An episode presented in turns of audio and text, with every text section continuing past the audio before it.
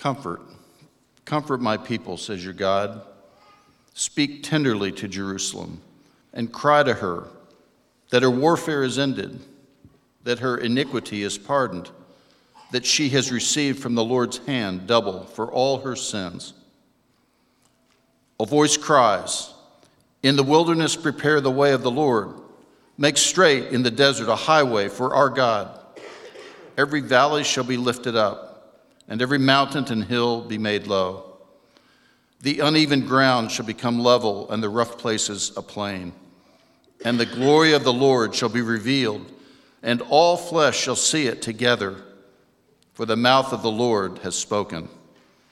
The beginning of the gospel of Jesus Christ, the Son of God, as it is written in Isaiah the prophet Behold, I send my messenger before your face who will prepare your way.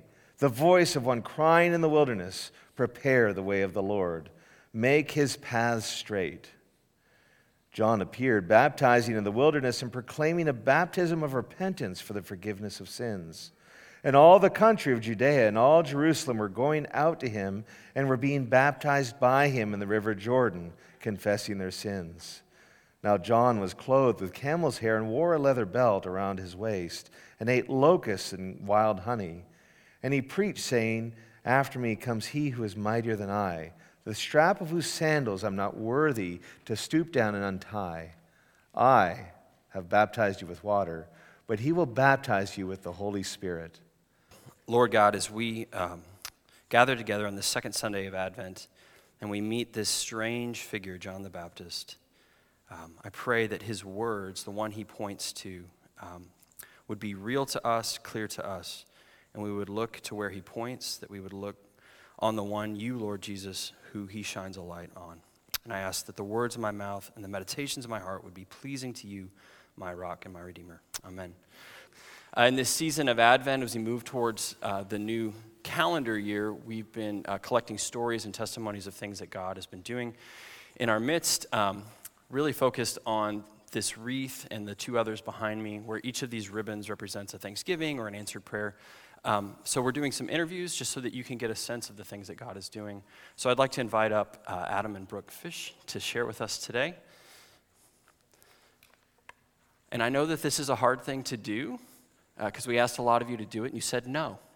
So you should be, yeah. So you are the brave ones. And at the end of this, I'll pray for you. So. Um, how long have you guys been part of St. Bart's? Uh, we've, been here, we've been here 10 months. 10 months. Is that? We got the, Hello? Hello. Say it again. How we've, long have you been here? We've been here 10 months. Okay, great. And in the time that you've been here, um, how, how has the Lord blessed you um, as being, being here? Um, I guess I'm talking. Um, well, I'll talk too. Okay. So uh, Dave just prayed that uh, tired and tested. Some of you are coming in tired and tested. And I would say 10 months ago, we came in tired and tested. Um, so St. Bart's has been a place of rest and recovery for us. Yeah, it's been really cool. Um, we've been a part of, we've been at a lot of churches um, over the course of many years, but this body and um, particularly Dave's leadership and his friendship has been a total game changer for us. Um, yeah, it's been incredible. Thank you. Um, and there doesn't have to be an answer, but what practical difference, if any, has it made for you to be here um, as part of this worshiping body? Michael. Um, I liked what Brian said uh, last week. He talked about three streams. Um, where the sacraments are pretty foreign to us, um, and I think having a place of mystery. Um, uh, Colossians talks about stewards of the mysteries of God. And sometimes when you're in a place where you're tired and tested, you don't need answers. You need some mystery to know that God loves you. Um, and it's been refreshing. Yeah, it's been really cool to be a part of this body. Like every Sunday, I come here and I don't it could be the building, but I don't think it's the building. I think it's his people that are coming because when we worship and when we're in this place, I feel the veil is really thin. And there's just something about what this body carries that is palpable and refreshing and powerful and just so beautiful. I cry every time. And that's not something that I experienced at any other church. Wow. Well, thank you all so much. Uh, can I pray for you all? Yeah. Yes. Would you all extend a hand of blessing as we uh, pray for pray for? Do, are you called the fishes or is it fish? Yes, it's fishes because we're not really fish. Right. Okay. the fishes. Lord, we thank you. Um, we thank you for this testimony and um, just articulating for all the people here who are, have been tired and tested, Lord. Um, we, we lift them up to you. We lift Brooke and Adam up to you We pray that you would bless them, that you would comfort them, Lord. And we thank you uh, for their courage to share uh, in vulnerability what's going on uh, with them. And bless them, Lord, in Jesus' name. Amen. Amen. Thank you all so much.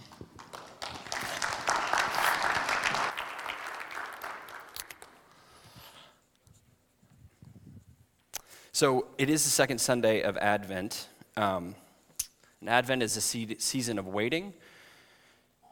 And uh, as the great theologian Tom Petty once said, the waiting is the hardest part.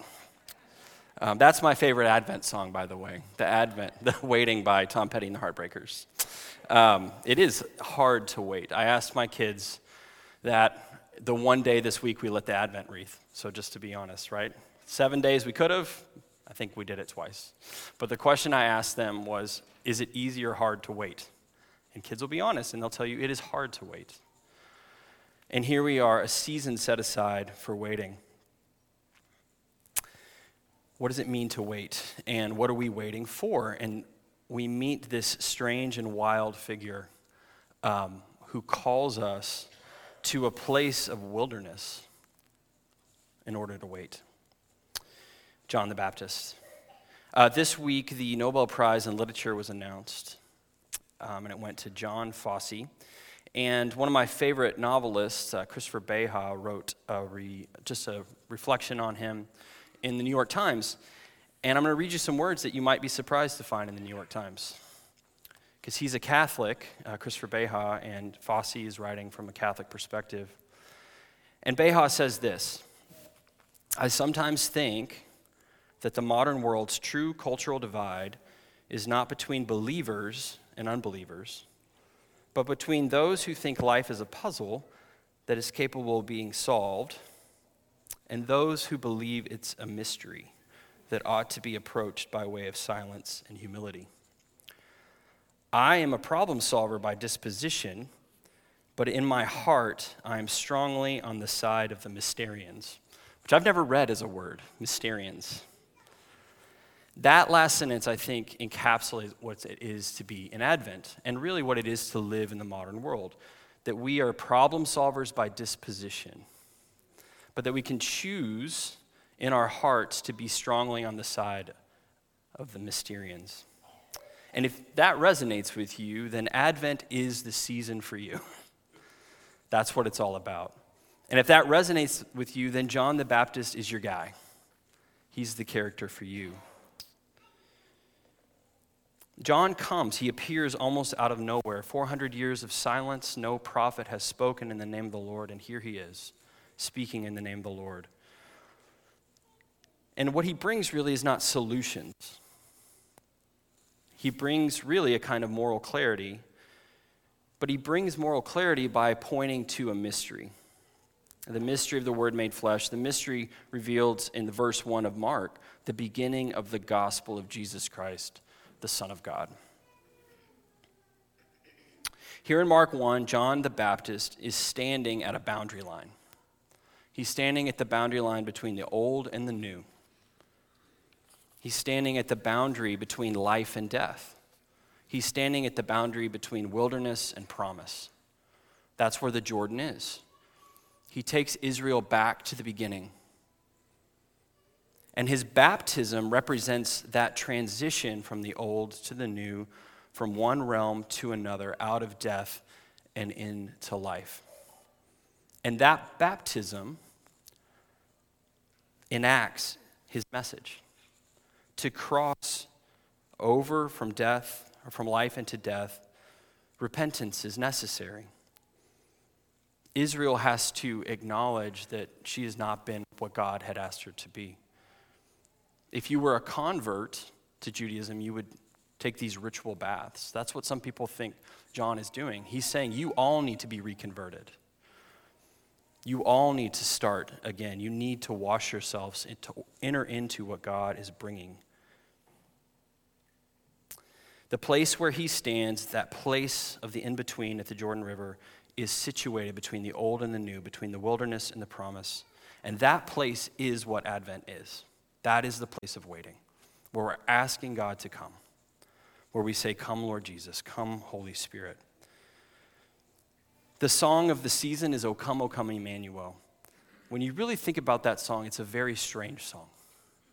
Because we sing rejoice, rejoice, but it sounds like a funeral dirge in a minor key.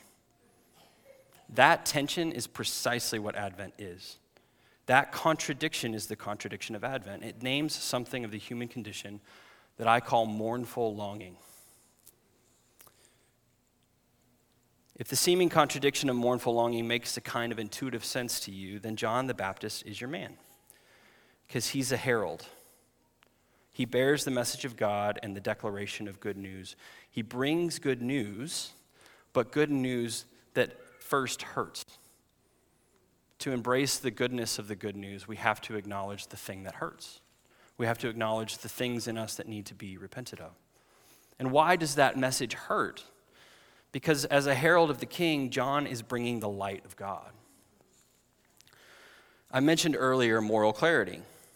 John enacts the way, his message by the way that he lives his dress, his diet, the place where he lives, he's traveling lightly. He's not attached to things.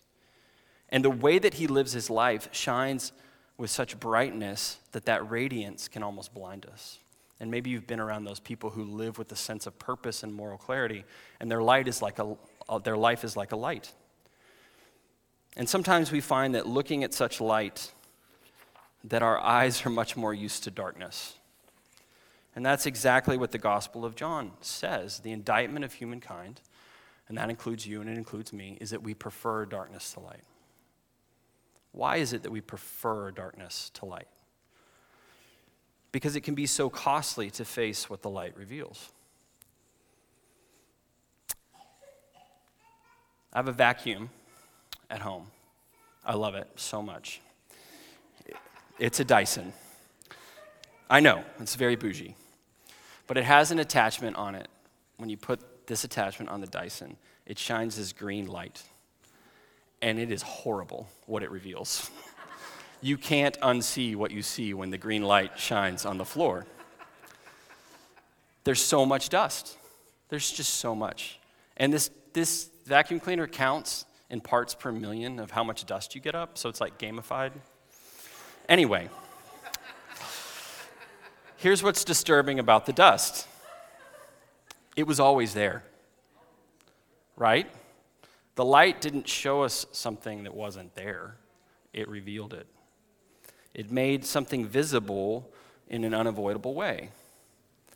That's what John the Messenger's his message is. It shines a light on us in an unavoidable way where we have to decide. When that light shines and it shows what's really there, what are we going to do? Am I going to deal with it or am I going to ignore it? John is that kind of light. The call to repentance is the call to deal with those things that the light has revealed. It's not condemnation, it's not shame, it's moral clarity. The moral clarity of that light. And in this way, John is a kind of spotlight whose life and message shine in a concentrated beam to illuminate two things First, his message shines a light on ourselves and those things that we need to turn from. In the Old Testament, the image of repentance is always to turn. You're going this way, now go this way. It's a physical change of direction. You're going after something that will hurt you or is not the best, so you, you turn around and you go the other way. The New Testament word is more about changing your way of thinking, literally getting above your way of thinking and viewing it from the outside and saying, Is this how I really want to live? And we can only do that by the Spirit. We can only do that with the light of God. John brings the Word of God, so he brings the light of God, and he shines a light so that we can ask that question What has the light revealed, and am I willing to deal with it? Am I willing to give it to God? Say, Yeah, it's dirty. I need you to clean it up. The other thing that he shines a spotlight on is Jesus. I am not worthy to untie his sandals. There is one coming after me who is stronger than me. He says it different ways in all four of the Gospels. But there's a unity of the message, which is I'm not the one, he is. You're not looking for me, you're looking for him. That picture of baptism, he draws that contrast. I'm, I'm taking you back to the beginning, to this baptism of washing, but he's going to baptize you with the Spirit. He's bringing something full. He's bringing the more. He's bringing the fire of God.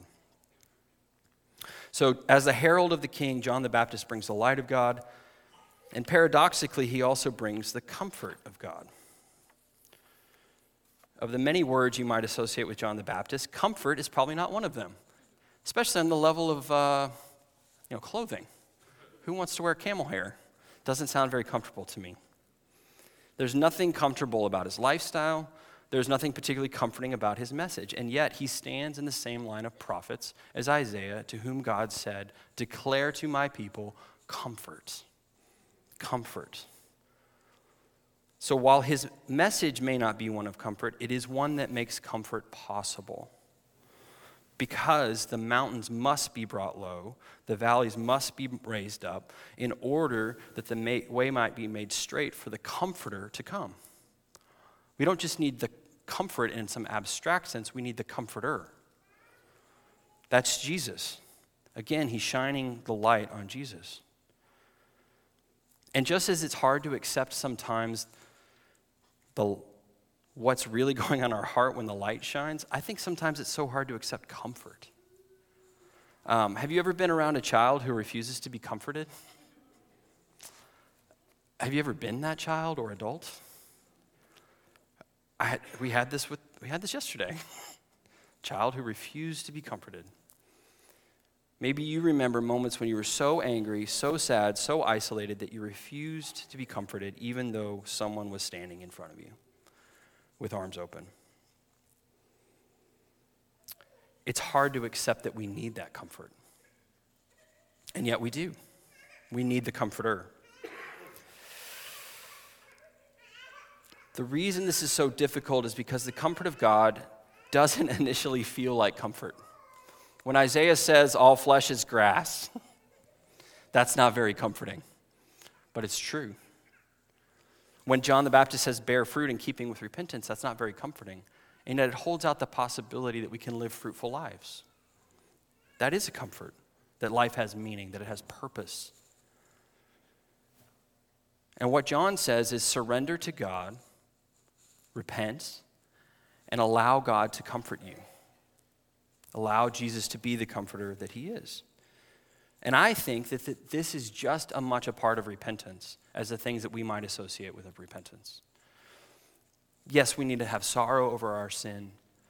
Yes, we need to confess our sin. All of that is true. I'm not taking anything away from that. But part of our repentance is saying, I've refused to be comforted because I was unwilling to admit that I needed it. And I find myself in that place many times, and I'm sure that you do too. So, John's the herald of the king. He brings the light of God, he brings the comfort of God. And he's able to do this because he brings the word of God. The word of God is powerful, it can level mountains, it can raise up valleys. John brings the word of God. So he's not just shining a light on what troubles us or condemning us, he's speaking the word of God that can actually change us. The word can enact what it says. That's the power of God's word. As we go on in Isaiah 40, uh, further on from what we read this morning, Isaiah 40, verse 6, it says, A voice says, Cry, and I said, What shall I cry? All flesh is grass, and all its beauty is like the flower of the field. The grass withers, the flower fades when the breath of the Lord blows on it. Surely the people are grass. The grass withers, the flowers fade, but the word of our God will stand forever. This poetic vision calls our attention to the fundamental contrast between ourselves and God. We're grass, He's glorious. There's a gap that needs to be covered, and that's exactly what John the Baptist is declaring. God has come to stand in the midst of the gap between God's glory and the fact that we are flesh. That's what the beginning of the gospel of Jesus Christ, the Son of God, is. The word of the Lord is the theme for this week. Advent to the prayer. It's an all timer. Might be number one with a bullet, best all time collect. And this is one that Thomas Cranmer wrote in the midst of the English Reformation. And I'd love for you to look at it on page three. Blessed Lord, who caused all holy scriptures to be written for our learning, grant us to hear them, read, mark, learn, and inwardly digest them, that by patience and comfort of your holy word we may embrace and ever hold fast the blessed hope of everlasting life, which you've given us in our Savior Jesus Christ. That prayer is a revolution in a paragraph. And we're so far removed from it, we can't even, we, we, we don't think of it that way. The fact that this is in English, the fact that Cranmer wrote this at a time when the, the Bible was first being translated in English and people could hear the word of the Lord in their own tongue. And he was part of that revolution, giving us the Book of Common Prayer in English and also the scriptures in English so that you could go to an Advent 2 service and hear comfort, comfort, and not Latin that you didn't know. He understood the gift and the power of the Word of God. And he encapsulates all of that in this beautiful paragraph that commends to us to be people who don't just hear the Word, but people who read it, who mark it, who learn it, and digest it. That it might be nourishment to us, that it might be comfort to us. We inherit the revolution that he was part of, and yet it is not a revolution to us because we can carry uh, any translation of any language in our pockets with us. We don't consider it necessarily a gift that we can have it, or that we can hear it, or that we can understand it in our language. Cranmer understood that. He understood the power of the Word of God. John the Baptist certainly understands that because he is the culmination of the Old Testament prophets. He's the last one because the new is coming. He marks the end of that age. He is the culmination of the Old Testament prophets, the one who actually gets to see. He's the one who actually gets to see the one he heralds. That's amazing. Isaiah said it, but he didn't get to see it. Jeremiah said it, but he didn't get to see it. John the Baptist got to see it. Not just see it, but as a living, breathing reality, this Word made flesh stood before him, and John the Baptist baptized him. He held the Word made flesh and baptized him. He is, as Jesus says, the greatest man born of woman because of that. And yet, those of the kingdom are greater than him. That's what Jesus says that we are greater than John the Baptist. Why? Because the first advent has happened. Because the Word became flesh and dwelled among us. Because He purchased our salvation on the cross. Because He rose from the dead. We are in a better position than John the Baptist. Remember last week when we heard from the prophet Isaiah, and the prophet, in mournful longing, said, Oh, that you would split the heavens and come down. That's precisely what happens at Jesus' baptism. That's the language that Mark uses to describe what happens when Jesus' is baptism, is that the heavens were torn.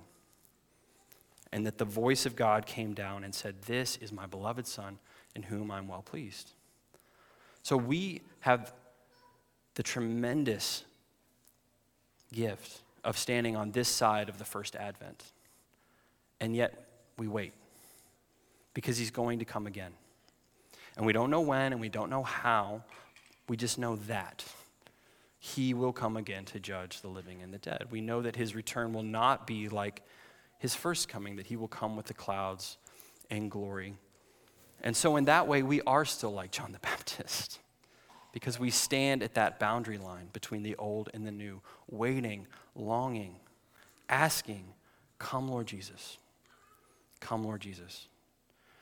And if we can bear that in our hearts in a way that we can hold the mournful longing, then we actually have good news for the world on two fronts. The first is that we can name our longing, that we are people who have desire that is yet unfulfilled. Even though we have the Spirit, even though we have all the good gifts, even though we get to meet Him at the table, this is just a foretaste. It's not the fullness of it. It's coming.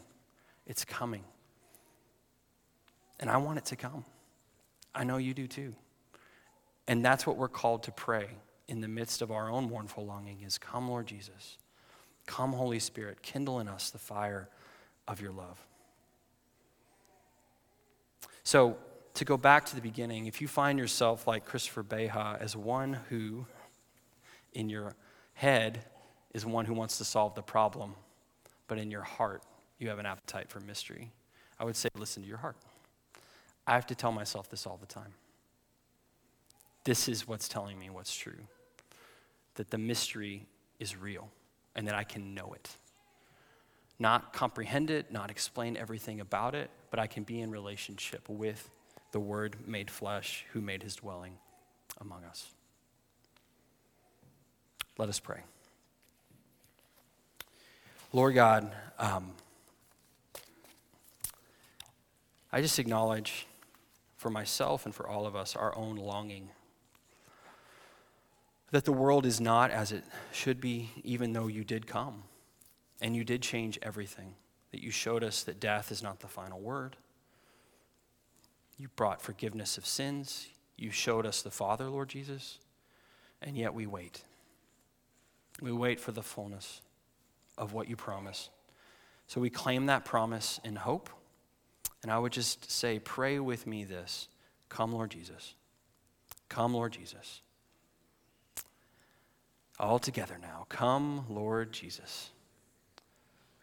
The Spirit and the bride say, Come, Lord Jesus. And as we continue in our worship, as we meet you at your table, Lord, we pray that you would nourish us because we do find ourselves in a wilderness.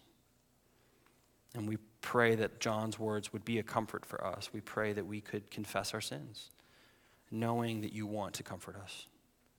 Comfort us, Lord Jesus, even now. And we ask this in your holy name. Amen.